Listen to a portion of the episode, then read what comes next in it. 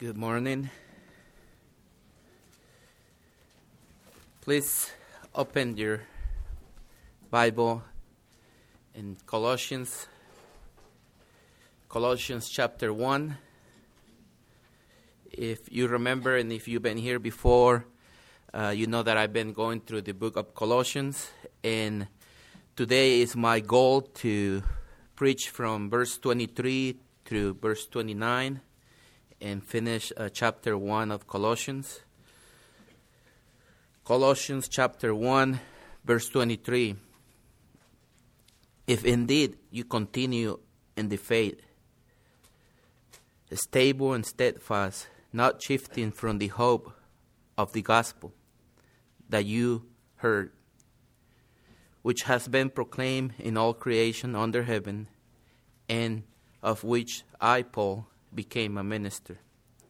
Now I rejoice in my sufferings for your sake, and in my flesh I am filling up what is lacking in Christ's afflictions for the sake of his body, that is, the church, of which I became a minister, according to the stewardship from God that was given to me for you, to make the word of God fully known, the mystery hidden for ages and generations, but now revealed to his saints.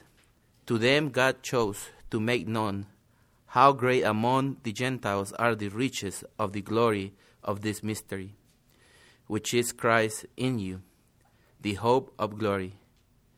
Him we proclaim, warning everyone and teaching everyone with all wisdom, that we may present everyone mature in Christ. For this I toil, struggling with all his energy, and that he powerfully works within me. Let's pray. God, what I just read describes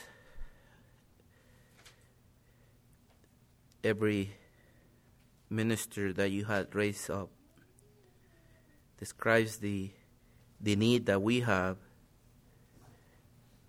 we, we need your power working in us. I ask you, Lord, that you will do that for me today. It's in Jesus Christ that I pray. Amen. I don't know how many of you have seen the advertisements on the road, on the billboards for uh, Big Brother, Big Sister Club. Uh, it's a real funny and weird advertisement. It has like a deal cup and says make a big deal or something. I don't understand it. I think they're trying to say to be a make a like a big deal in somebody's life, something like that. And now that it's the end of the year, you probably receive emails or notifications to donate and make a big deal or be part of something great and help and and it's almost the end of the year and everywhere you see like have you done enough? You know what what have you done? Uh, are you even making a difference? Are you are you even part of something big or are you even uh, helping others or so all that is coming uh, very soon because of the end of the year and all those advertisements. And here in chapter 1 of Colossians, we see the life of one person, uh, the Apostle Paul, in just one one man that God raised up to serve him. And he's described as a minister, as a minister of God. See, it is my belief that the greatest need today the greatest need is not in Washington, it's not on a technology or or new inventions. It's my belief that the Bible says that the greatest need and the greatest impact is going to come from here, from a pulpit. That's that's why this nation and every other nation is in trouble. That's the reason. Because the pulpit is in trouble. Because we don't have ministers of God anymore, according to the stewardship of God. We don't have men in the pulpits. And that's the problem. The church is suffering today because we have the wrong definition of the minister of the pulpit. We have the wrong definition of what it means to be a minister of God. And Brian did not pay me to preach what I'm going to preach. So he didn't say, I want you to say all this about me. And this is not a sermon just for him, it's for you too.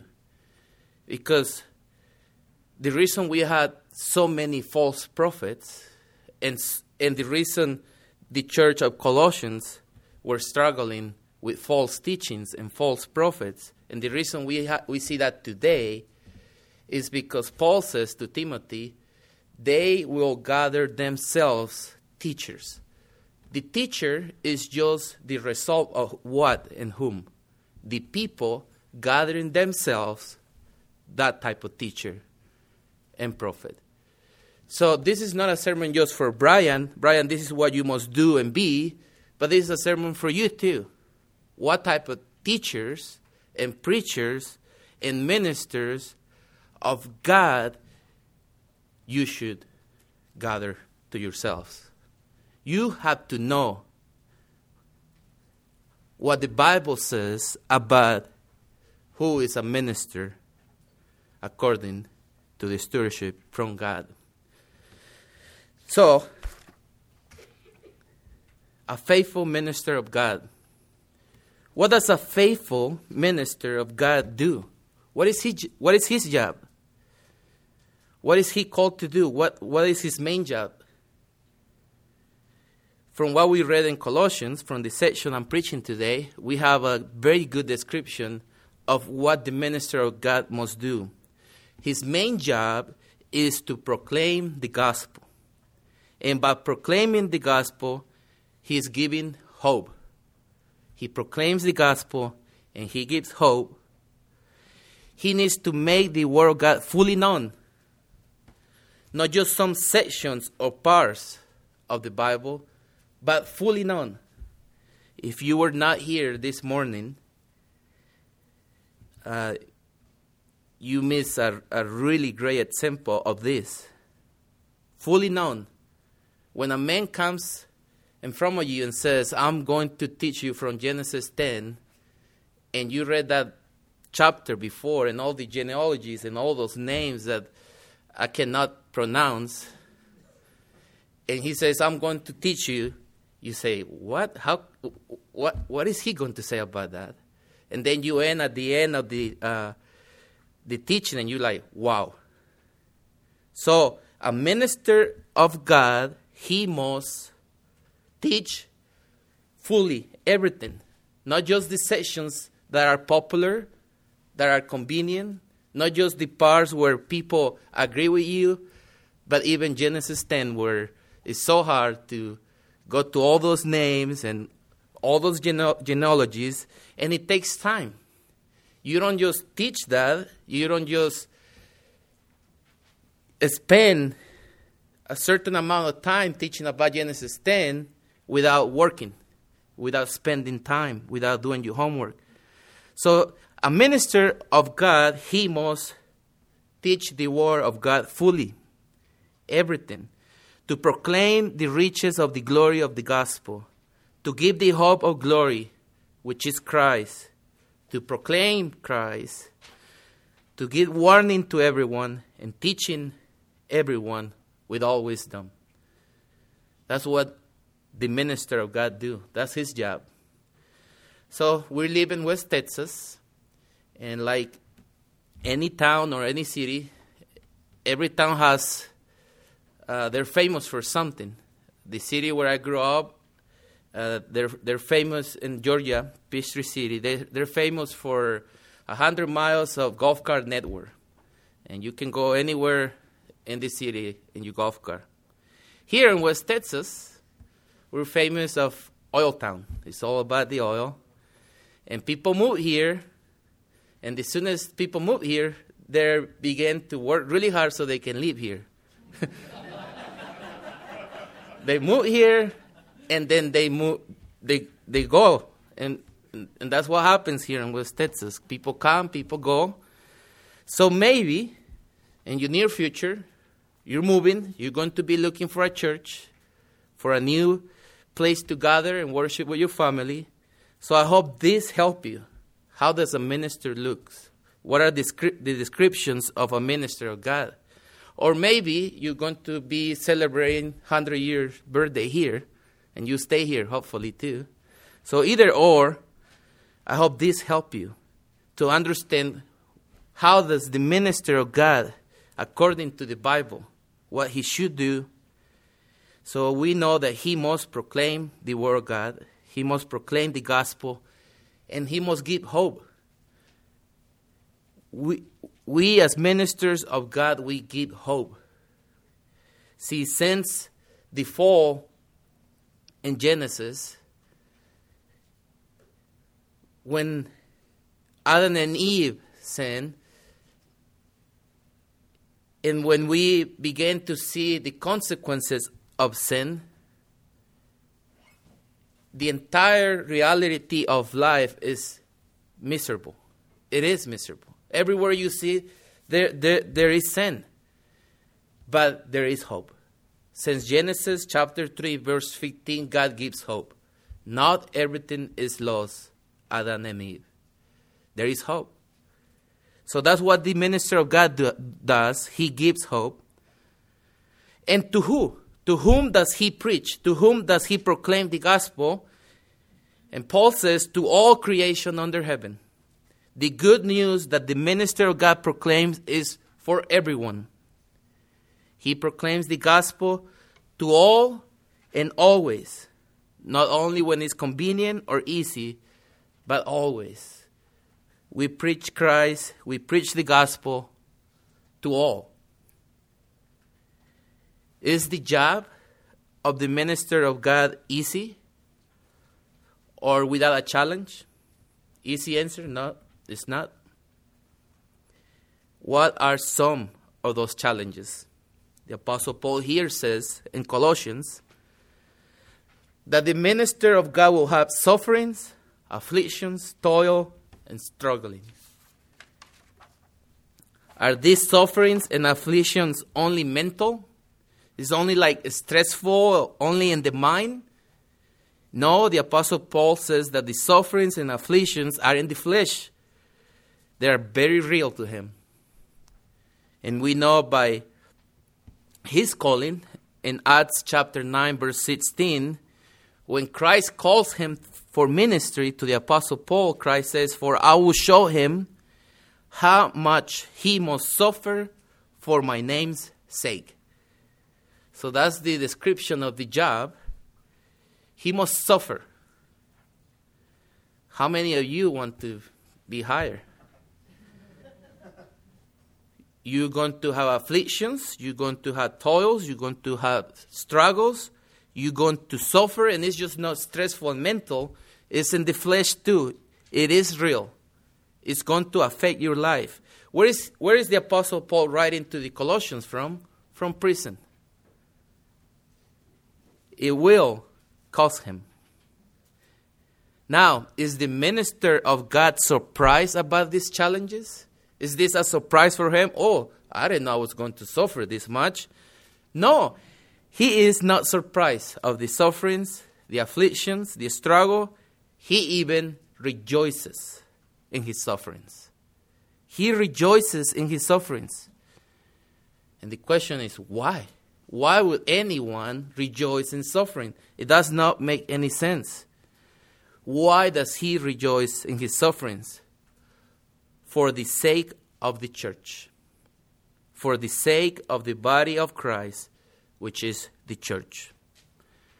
See, a false prophet, you can identify a false prophet by he is a lover of himself. He doesn't like to suffer. But a minister of God, called by God, he loves the church.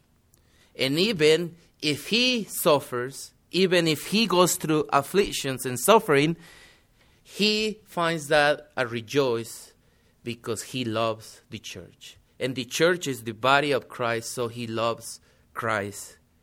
And even his pain, his suffering is a joy for him. So, what does the minister look like? A suffering, rejoiced person. He's suffering, but he's rejoiced. Now, remember the advertisement that I told you I see on the roads, the billboards?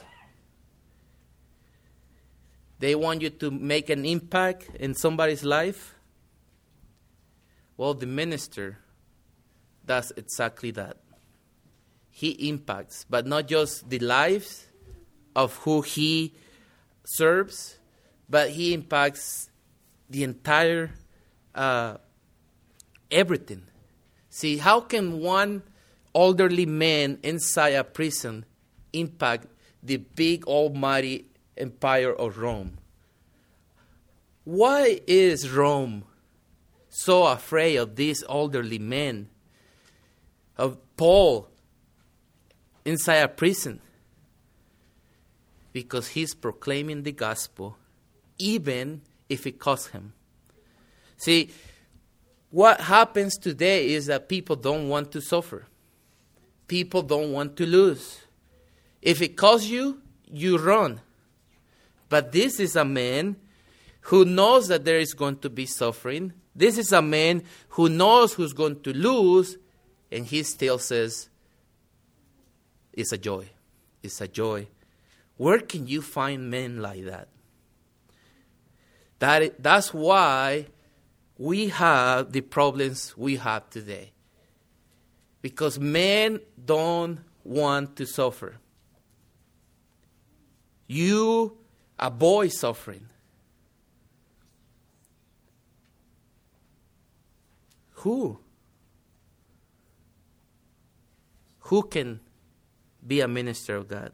Is the minister of God self appointed? He just wake up one day and say, oh, I want to be a pastor. I want to be a minister. And we see that all the time, right? New building, new church, new pastor. Wow. Almost like the business that says under new management. Come, we, we fire that one, we have a better one. We, more like to your, you know, desires. Who? Who can be a minister of God? Is he self appointed? No. The minister of God must be given by God Himself. God gives. He gave faithful men to shepherd. We see that on 2 Timothy chapter 2.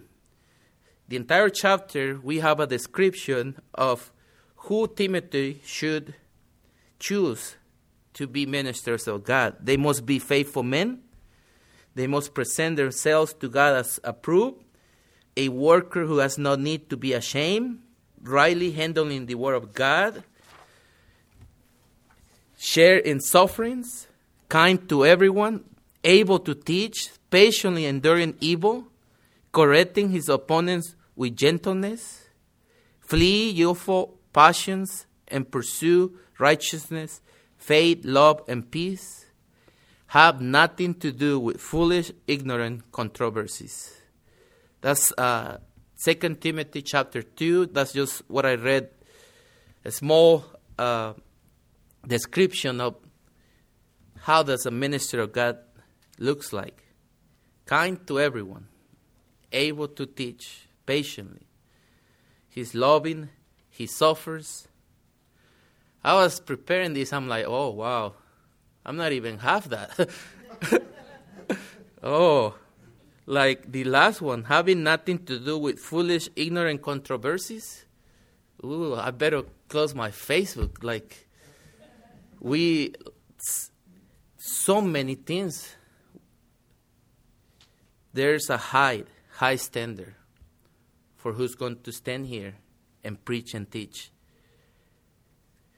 We have whoever is the minister of God shepherding his people, he's put on a higher standard.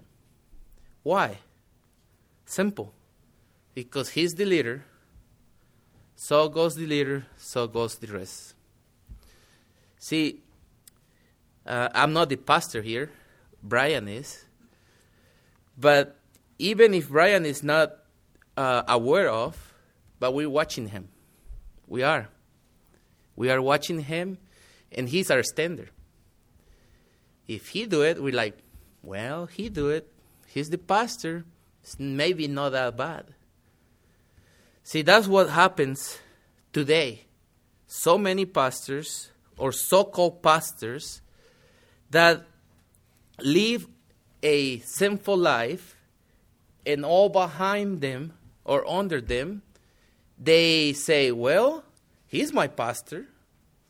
He does all those sinful things. He lives that type of uh, sinful lifestyle. And I'm not that bad as he is, so I must be okay. That's why is the importance of what Paul is saying here. He's not just exalting himself and saying, Look, I'm suffering, I'm going through all this hardship. He's saying, I do this for the sake of the church. The reason we want to be holy as ministers of God is not because we want to put a label on ourselves and say, Look how holy I am. It's because we don't want you to use us as an excuse to sin. Now, I'm not the standard. Brian is not the standard. You should not be comparing yourself or your life to me or Brian. You should be comparing your life to Christ. He is the standard. But we are human beings and we do look at the first one in front of us, and that's Brian, me, and other ministers here. So you will look at the minister of God and compare your life to him. For that reason, the standard as for the minister of God is really high. He must be kind to everyone, able to teach, patiently enduring evil. He must be the example. Paul says, Imitate me because I imitate Christ. Unfortunately, we see that most of the problems in many churches today is that their leaders are nothing close to Christ. And so the church doesn't look like Christ. And so the nation doesn't look like Christ. So the families don't look like Christ. That's why I say, you want to make a deal? Here it is. You want to make an impact in your nation, in your community? It begins here you, as the listeners, you, as the members of this church, you have the obligation to ask that standard from you leaders. You have the obligation to ask for that standard that the Bible requires as a minister of God. And the minister of God has the obligation to put the standard and the example in front of you. But unfortunately, neither the minister or the members care about it and I'm talking as a white, uh, the church as in general. We're very blessed to have uh, a truly minister of God in this church. It's just amazing how he, uh, our pastor, uh, teach this morning from Genesis 10. I could never do that. I know. Even if I take 10 years to prepare, I'll be, you know, you'll be boring and sleeping. teaching from gene- genealogies and all those names. But we are blessed. The Lord raised him, and we're blessed. Does the minister of God accomplishes his goals Does he teach and measure up to that standard by his own strength, by himself? No. No. We read in Colossians again that he receives his energy from him, from Christ. Christ works powerfully in him. The power and energy are from Christ, not his son. Also in 1 Corinthians chapter 15 verse 10 Paul says the same thing. But by the grace of God I am what I am, and his grace towards me was not in vain. On the contrary, I worked harder than any of them, though it was not I, but the grace of God that is within me. So even though I'm thankful for Brian and that he is a good teacher and he can bring the word of God, I know it's not him.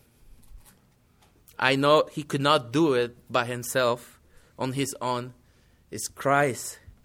Christ who gives him that energy, wisdom, and power. And every minister of God, faithful minister of God, will say the same thing.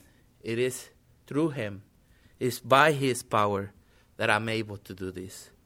So the second you see someone boasting in themselves, you can immediately mark them as a false prophet. Because a true minister of God would not have the courage to even say, It was me, it's I. He will immediately go and say, you, You're thankful for my minister to your life? He will go quickly and say, It is him, it is Christ. It's because of him. Look at him. See, a true minister of God will bring the light and put it to Christ, not to himself. Now, what is the goal? What is his purpose? What is he trying to achieve as the minister of God? What he wants to do, what he wants from you? He wants to present you and everyone mature in Christ. That's, that's what he wants. See, what, what a true minister of God wants is for the body of Christ to continue in the faith, stable and steadfast, not shifting from the hope of the gospel. That's what a true, faithful minister of God wants from you. See, when I moved to Texas from Florida, I was working in a restaurant, and a coworker, when I told him I'm moving to, to Texas, he's like, "Why?" I said, "Oh, I'm going to church so I can prepare for ministry." He's like, "Oh, you're going to be a pastor?" And his eyes got this big. I said, "I hope so. Yes." And he's like, "Oh, that's good. They're all rich. They have a lot of money. It's gonna be better than working here." And I say, "Oh." And that's what people think. What's the goal of the minister? Get as much money as possible and get rich. What the Bible says? Nothing about money. A real minister of God wants you to be mature in Christ. He wants you to be not a baby in the faith no more. He wants to present you mature in Christ. He wants you to continue in the faith, continue steadfast, and not shifting from the hope of the gospel. He wants you to understand the gospel to the core, to master the gospel, not moving from the gospel, but understanding the hope of the gospel. Because the moment you shift from that hope of the gospel, the moment you change the gospel, the hope is gone. The hope is not longer in you. Now you're have your confidence in yourself or other external things, and the hope is gone. And once the hope is gone, then there's no hope. but the minister brings the gospel, and he wants you to stay in the gospel, continue in the faith, be stable and steadfast. That is the goal of the minister of God. He's not after your wallet. So, that's another evidence. If they after your wallet, you can mark them or him as a false prophet. What is his goal? He wants you to know Christ. He wants you to have hope in this lost war. Now, why? Why is that his goal? We, we saw that before for the sake of the church. He loves Christ. He loves the body. He loves Christ. Well, now that we have a, a good understanding, a better understanding of what the Bible says about the minister of God, if you're like me and when we read this section of Colossians, there's some questions that rise up. For example, when you read, Now I rejoice in my sufferings for your sake, and am in my flesh, I am feeling not what is lacking in Christ's afflictions. You read that, and there's some flags, and there's some questions like, Ooh, wait, what? Also, on verse 26, the mystery hiding for ages and generations, but now revealed to his saints. Saints. You read that word mystery, then you're like, what is the mystery? There's questions that we have when we read this section. So let's look at the first question. What does the Apostle Paul means when he says that in his sufferings, he's filling up what is lacking in Christ's afflictions? See, Paul is describing the role as a minister of God. He des- he's describing what it means to be a minister of God. Another way for you to understand what the Apostle Paul means here, I want you to think about John, John the Baptist. John the Baptist, we know that he prepared the way. The boys crying in the desert, he prepared the way. He was before Christ, he prepared the way for Christ, but he did not make the way. He was not the way, he prepared the way. Now, Paul did not make the way, Paul just maintains the way. Any other minister of God just are servants of God who maintain that way.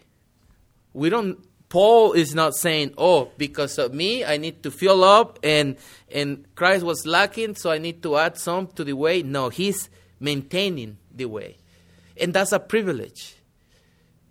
Christ did not need John the Baptist to prepare the way for him, but he gave John the Baptist the privilege to prepare the way for him. Jesus doesn't need Paul to maintain the way for him, but he raised up Paul to maintain the way for him.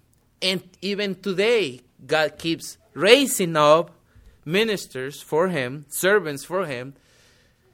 And like we read in Acts chapter 9, Jesus says, they will suffer for my sake. So he's not completing the way. We know by John chapter 9, I'm sorry, John 19, that the way is finished. John 19, verse 30, when Jesus had received served wine, he said, It is finished. Paul is not finishing the work of Christ, he's just maintaining the work of Christ as a privilege that the Lord gives to some. Uh, we know in Ephesians chapter 4, verse 11 through 12, and he gave the apostles, the prophets, the evangelists, the shepherds, and teachers to equip the saints for the work of ministry, for building up the body of Christ. These are gifts that God gives to his church. He gives them apostles, prophets, shepherds, teachers. So they're not the way, but they are maintaining the way. Uh, Romans chapter 10, verse 15. And how are they to preach unless they are sent? As it is written, How beautiful are the feet of those who preach the good news. They are just uh, they, they are just uh, blessed to have this great privilege to preach Christ. Now, the second question the mystery, once hidden, now revealed. So, what is this mystery? The Apostle Paul called it a mystery hidden for ages and generations. So, to understand this mystery, we had to go in the timeline before Genesis 1. Before creation, before time, only in the mind of God there is a mystery hidden from ages and generations. In the beginning, God created the heavens and the earth. Genesis 3, we see the fall of mankind. And you may say, oh, that grabbed God by a surprise. His creation now fall in sin. But that's why we began before Genesis, that this was a mystery hidden, hidden from ages and generations. But in Genesis chapter 3, verse 15, we also find the hope. The hope of the offspring. Not everything is lost. There is hope. Mankind, Adam and his children fall, but there's hope in the offspring. Ages and generations go by. The hope given by God to Adam and Eve is now clear. We have more information, we have more details. God continues to send prophets after prophets, giving more details about the hope given to Adam. The offering mentioned back in Genesis chapter 3, verse 15 is expected by many now. We read in our Bible, many are looking for that day to see the salvation promise. Many are eagerly waiting for the day of the offspring to come. And before the offering arrives, we, as we mentioned before, we have John the Baptist, the voice of one crying in the wilderness, prepare the way of the Lord. We know he's not the offspring, but he's preparing the way for the offspring. The mystery is hidden from ages and ages, is almost revealed. Jesus of Nazareth the son of Mary, can it be him? No man can do the works that he does if God is not with him. It must be him. But wait, he keeps saying he must die. He keeps saying that he will be arrested and put to death and dead on the cross. How can he be the offspring? How can he give hope how can he be the hope given to Adam and Eve? How can he save mankind if he cannot save himself from the cross? Jesus died at the cross. Is all hope lost? No. It's not because at the third day he's raised from the dead. All who believe in him can now have hope. There is redemption and forgiveness of sin in him he died as substitution for sinners. There's your mystery. There's the, there's the mystery hidden for ages and ages is now complete, completely revealed. That is the good news of salvation since Genesis 3:15. And that's what the minister of God does. He brings that hidden mystery before, but now it's revealed by the way, it's not revealed to all, it's only revealed to ho- those who God chose, the saints. But as ministers of God, we don't just preach to the elect because we actually don't know who the elect are. We just preach to all, to all nations, to all people. And in the timeline, we see Christ raised, and He gave, and He opened the hidden mystery now is revealed, but wait, there is a man named Saul of Tarsus who's persecuting the church, all the followers of Christ, and he is determined to end the church, the followers of Christ. But the gospel cannot be stopped the head of the church, Christ Himself, stops him in his way to Damascus. And the man, Saul, who was determined to stop the gospel, now, from persecutor, now to promoter, promoter of the gospel. the church cannot be stopped. The gospel cannot be bound. Even, even after Paul is gone, there will still be persecutors of the church, but God will continue to raise faithful servants to keep advancing his great news of salvation. God will build his church. And it begins here on a pulpit. You want to make a big impact in your city, in your life, in your family, in your nation, in your generation. You want to make a difference. It begins here. Require of whoever is here what the Bible requires. And also, whoever is here needs to do what the Bible says, which is proclaim the gospel, proclaim Christ. Now, if you notice, in the description, we don't have uh, things like uh, the, the minister of God must be at my birthday party. Maybe he will, I don't know we also have uh, over here we don't have that the minister of God must uh, you know be there all the time and and you know be your servant he's your servant but he served you by preparing the word of God so you as the member of this church your greatest concern about Brian is is he in the Word of God? You should give him all the time that he needs to be preparing for the Word of God. And everything else, we should do it. But his main concern should be preparing the Word of God, bringing the book to us, because that's our greatest need. That's, that's the greatest need of this church, of this city, and this nation.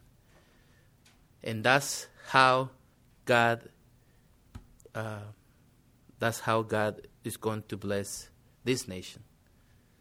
See, I received newsletters from different political uh, uh, people, and wow, they know how to write. Th- they give you, you know, it feels like I better send them money now. It's so important. it's so important. Like it's so crucial. Like it must be done now. They they have I don't know they they're they're really good. You read and like yeah yes yes you say yes yes it's it's that time. But let me tell you, I'm not a good writer. But what I want you to know is that this is crucial. What we do here is very important. It's crucial.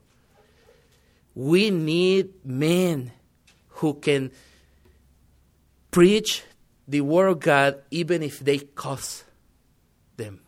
Even if it costs him, even if it costs them. We need men who can stand here even if they're going to suffer, even if they're going to lose. And we need church members who's going to support that man. And that's crucial, and that's very important. Let us pray. Lord, um, you you know me, Lord. You know this church. You know each of each person sitting here this morning, and each person uh, part of the church who's watching or or ill and is not here. You know all of us, and we do want to make an impact we do want to make a difference. Help us make that difference beginning in the pulpit. Taking your word, your word as valuable as it is. Help us believe that your word is powerful enough to change a nation. Help us believe like the Apostle Paul, that even if he's in chains in a prison cell, what he's preaching and proclaiming is so powerful that chains and walls cannot bound the gospel. Help us believe that.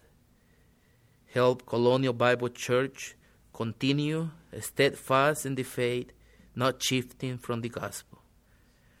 It is through Him and by Him that we hope to stay this way, by Christ, through His power, by His help.